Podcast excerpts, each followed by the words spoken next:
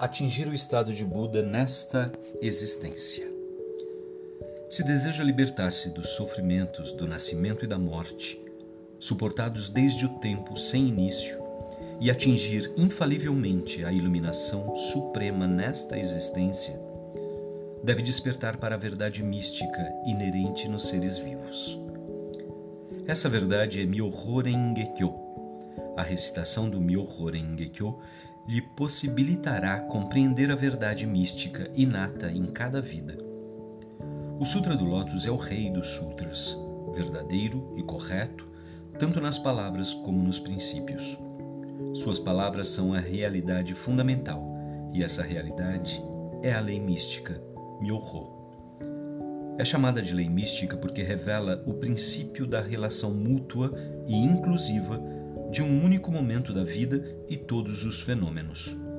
Eis porque este sutra constitui a sabedoria de todos os Budas. A vida em cada momento abarca o corpo, a mente, o sujeito e o meio ambiente dos seres sensíveis nos dez mundos. Também abrange os seres insensíveis nos três mil mundos, incluindo as plantas, o céu, a terra e até as minúsculas partículas de pó. A vida, em cada momento, permeia todos os fenômenos e é revelada neles. Despertar para este princípio corresponde à relação mútua e inclusiva de um único momento de vida e todos os fenômenos. Contudo, mesmo que recite e acredite no Myoho Renge se pensa que a lei existe fora do seu coração, o Senhor não está abraçando a lei mística mas um ensinamento inferior. Ensinamento inferior refere-se a outros preceitos além deste sutra, o Sutra do Lótus, que são meios e provisórios. Nenhum desses meios ou ensinamentos provisórios conduz diretamente à iluminação, e sem um caminho direto à iluminação, o Senhor não conseguirá atingir o estado de Buda mesmo que pratique existência após existência por incontáveis kalpa. Dessa forma, atingir o estado de Buda nesta existência seria impossível. Assim, quando o Senhor recita Myoho e pronuncia Renge, deve ter a profunda fé de que o Myoho Renge Kyo é sua própria vida Jamais pense que os 80 mil ensinamentos sagrados expostos pelo Buda Shakyamuni durante toda a existência dele, ou que os Budas e Bodhisattvas das dez direções e das três existências se encontram em algum lugar fora do Senhor. A prática dos ensinamentos budistas não o libertará do sofrimento de nascimento e morte, se não compreender a verdadeira natureza da vida. Se buscar a iluminação fora de si, então, mesmo que realize dez mil práticas e dez mil boas ações, tudo será em vão. Isso se compara ao caso de um homem pobre que passa dia e noite contando a riqueza do vizinho, mas não consegue obter sequer uma ínfima quantia em benefício próprio. É por essa razão que a escola Tiantai afirma: se não despertar para a própria natureza, não conseguirá erradicar os graves crimes de sua vida. Essa passagem significa que se as pessoas não despertarem para a natureza da própria vida, a prática será algo austero, angustiante e sem fim. Portanto, esse tipo de pessoa, mesmo que estude o budismo, é considerada não budista. Em grande concentração e discernimento, Tiantai declara que, embora essas pessoas estudem o budismo, suas concepções não diferem daquelas não budistas.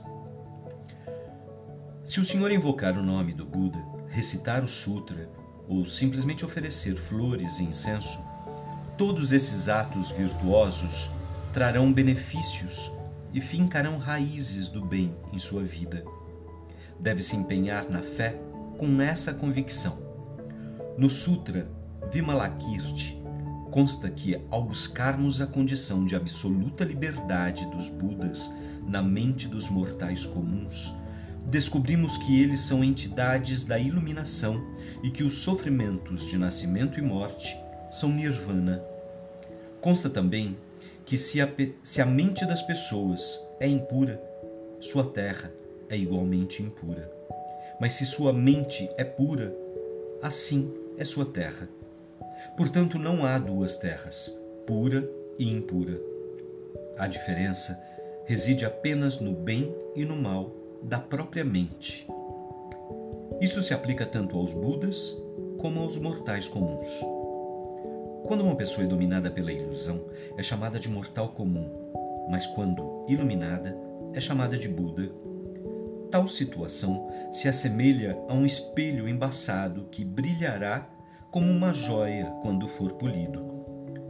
A mente que se encontra encoberta pela ilusão da escuridão inata da vida é como um espelho embaçado, mas ao ser polida, tornar-se-á como um espelho límpido que refletirá a natureza essencial dos fenômenos e da realidade. Manifeste profunda fé, polindo seu espelho dia e noite. Como deve poli-lo? Não há outra forma senão recitar o Nam-myoho Renge-kyo. Qual é então o significado de Myo? Myo é simplesmente a misteriosa natureza da nossa vida a cada momento, que a mente não consegue compreender e que não pode ser expressa em palavras. Se observarmos nossa mente em qualquer momento, perceberemos que ela não apresenta cor, nem forma, para comprovar sua existência. No entanto, não podemos dizer que ela não existe, pelo fato de incessantes pensamentos nos ocorrerem. Desse modo, a mente não pode ser considerada como algo existente nem inexistente. A vida é de fato uma realidade impalpável que transcende tanto as palavras como os conceitos de existência e não existência.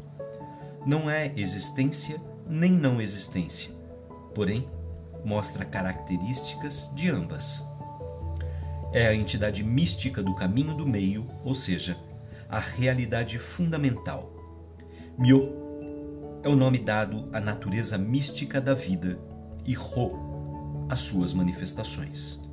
Renge, que significa flor de lótus, simboliza as maravilhas da lei. Se compreendermos que nossa vida nesse momento é Myo, então compreenderemos também que em outros momentos ela é a lei mística. Essa percepção é a natureza mística de Kyo, ou Sutra.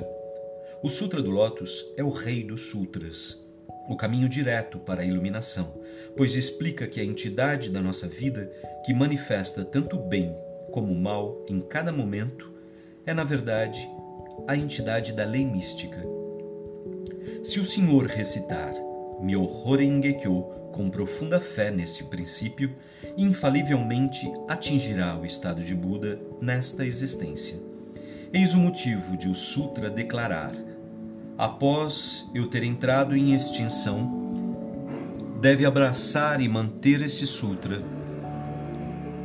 Essa pessoa segura e infalivelmente atingirá o caminho do Buda. Não tenha a mínima dúvida disso.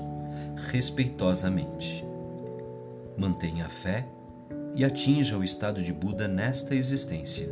Nam-myoho Renge-kyo, Nam-myoho Renge-kyo. Nichiren.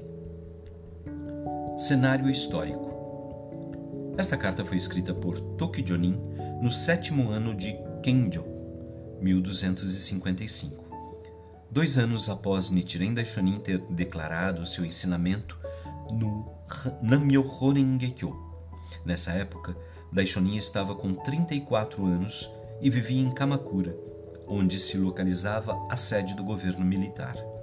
Tokijonin era um fiel seguidor de Daishonin que vivia em Wakamiya, na província de Shimosa, ele recebeu aproximadamente 30 cartas de Nichiren Daishonin, incluindo Carta de Sado e um de seus principais tratados, O Objeto de Devoção para Observar a Mente.